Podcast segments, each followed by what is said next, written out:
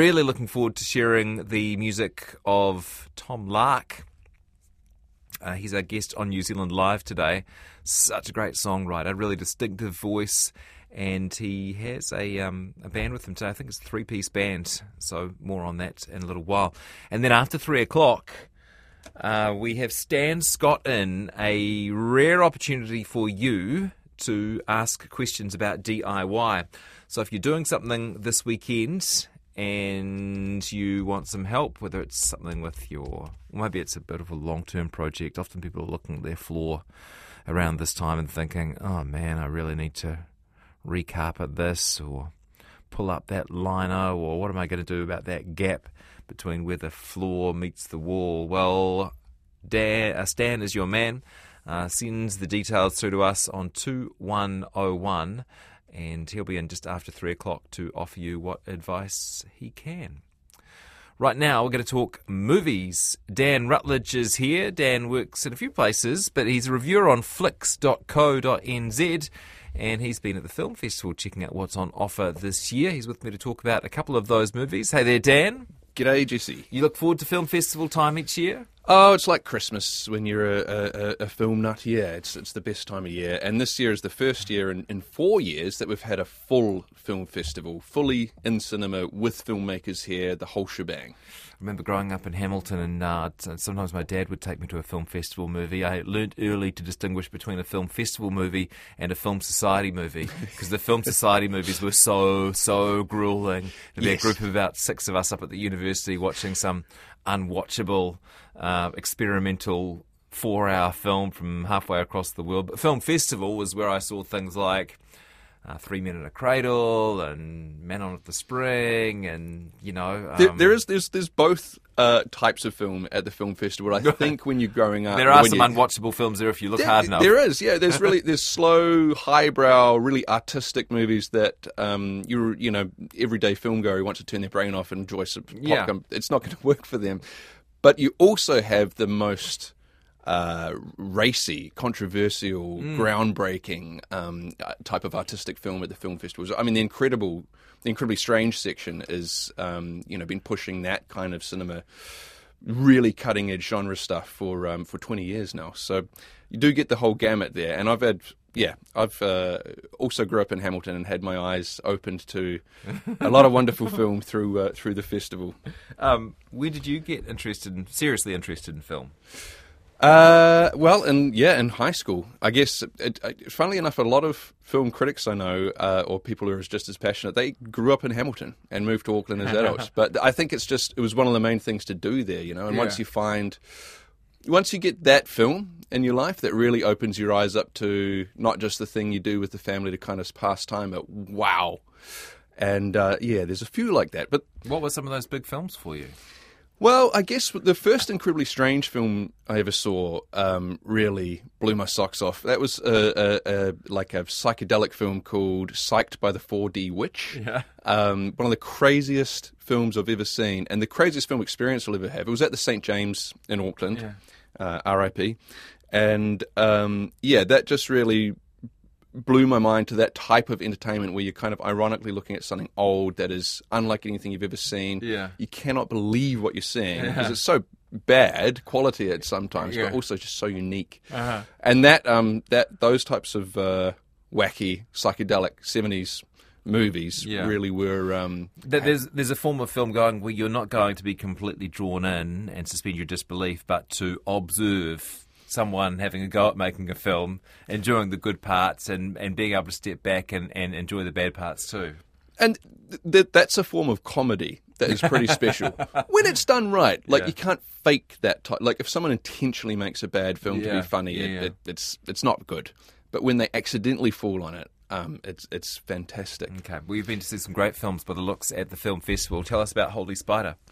Yeah, so Holy Spider is one that I wanted to talk about because it is one of the more interesting films uh, on the program this year, and one of the certainly one of the more unique film going experiences mm-hmm. I've had. It's a it's based on a true story about a Iranian serial killer in the city of Mashhad, which is a, a holy city in Iran, but also has a very blatant um, uh, sex worker population. Mm-hmm.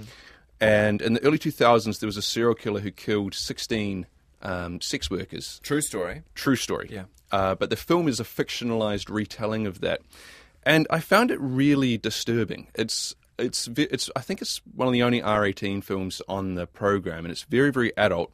It's not very gory because of the um, the manner of murder, but Yeah. there's something very unsettling and sort of matter of fact and almost clinical about the way that it depicts these crimes. And uh, the, the the the point of view in the film switches between uh, not only the serial killer, but um, but a journalist who's investigating the murders and kind of getting upset with the lack of police work being done there. Because this this serial killer became a hero of the of the far right over there, and even after he was arrested, he was celebrated as kind of someone who was cleansing the city of sin and, and so forth. So. As such, the filmmaker Ali Abbasi he immigrated from Iran to uh, Scandinavia um, and has basically made this film. It's so it's so nasty on purpose. Like it's kind of a, a condemnation of modern society, particularly Iranian or Persian society. And so for that reason, it really it's definitely not one of the best films I've seen, but it's one of the most unique, interesting. Definitely not for everyone, but it really got under my skin in a way that um, it was supposed to because it's making a statement.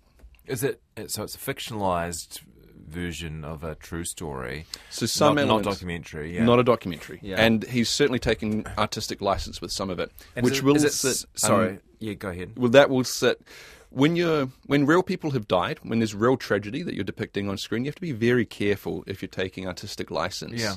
Um, and so this, for me, he he kind of gets the balance right. Although I'm still unsure about that, Yeah. but certainly for some people, uh, that won't feel that will feel icky in a way that is not good. Yeah. Is, Um, it, is it suspenseful? it is. Yeah, well, it's horrifying because Yeah. you don't know. So there's a few snapshots of some of the victims of their daily life, and it's pretty. It's pretty raw and and and, and unpleasant, and um, yeah. So sometimes you don't know where the violence is going to erupt, and then it does. And the first time it happened, I really got a shock. Yeah. Um, but yeah, I found it's it's it's definitely one of the more unique films on the program, and if you, I would certainly not recommend it to everyone. Approach with caution, but it is uh, it was very powerful. Thank you. That one's called Holy Spider. Dan Rutledge is in. Uh, reviewer on flicks.co.nz. He's also with the team at Discovery. And he's also now going to talk about past lives, which looks like a real good one.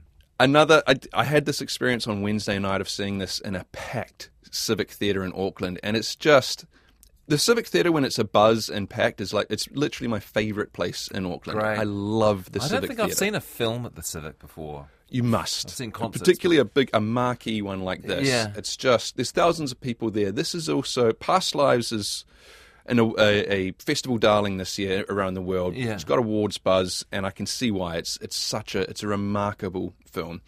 Also very adult, um, but for a very different reason than Holy Spider. It's emotionally very very adult, and it kind of taps on taps into something that you don't really experience until you're older in life, and that is what it expertly mines is that uh, kind of what if um, regret that we sometimes have, particularly if you're lying a bed, lying in bed awake, and you're kind of thinking about your life and where you've ended up and. The lives that you've said no to when you didn't take that job, or you broke up with that person, Yeah. or you didn't move overseas for that, like, and you're pondering what would happen if, if, if I had have done those things. This is a film all about that, and it's a kind of a, a love story, although that is an unusual way to describe it, um, because it's about a woman who immigrated from uh, from Korea to first Canada and later New York.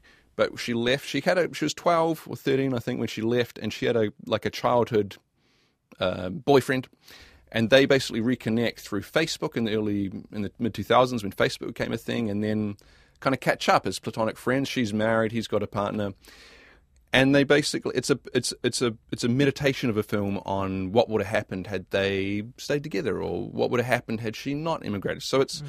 it's a it's a really beautiful beautiful story that is just not a lot happens in it in terms of plot, but it's emotionally extremely deep. Amazing performances. Everyone in the film, the three main characters, the husband, the wife is the main character, and her childhood friend, all very emotionally mature characters, which is great to see because the drama doesn't come from people stuffing up Yeah. in their in their adult life, which often Isn't that a plot device we're all getting over?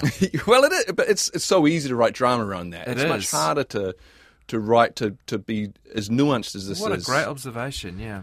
And um, it's also very much about the immigrant experience and how that those what if that what if melancholy that is sweet to think about and, and ruminate on, Mm. so much more potent when you are an immigrant because you've said goodbye to uh, your your culture, your life in a lot of ways, Your your roots. Mm. family. So it, yeah, and seeing but honestly seeing this is it was one of those seeing this with thousands of people in the Civic with the filmmaker there, which we're very lucky to have. Wow. It was just so special. It was a lot of a lot of tears in the audience, and yeah, that was that was an experience I won't forget. And another hit out of South Korea. Well, she she it wasn't no she she moved to Canada and now she, she became a playwright. It's semi autobiographical. Got it, got it, yeah. So she moved to New York and became a playwright. This is her debut film, Got it. Song. Yeah. Um, so while she does have Korean roots, Yeah. it's, and part of it is filmed in, in Seoul, it's largely filmed in, in New York. Okay. It's called Past Lives. And it is coming back. It's not general just release end of the month, I think, right? Yeah. Thank you, Dan Rutledge. Great to have you in. Uh, Dan's been reviewing films for us from the film festival. What if, what film are you excited about? Send me a message if you've bought tickets. I'd love to hear from you on two one zero one.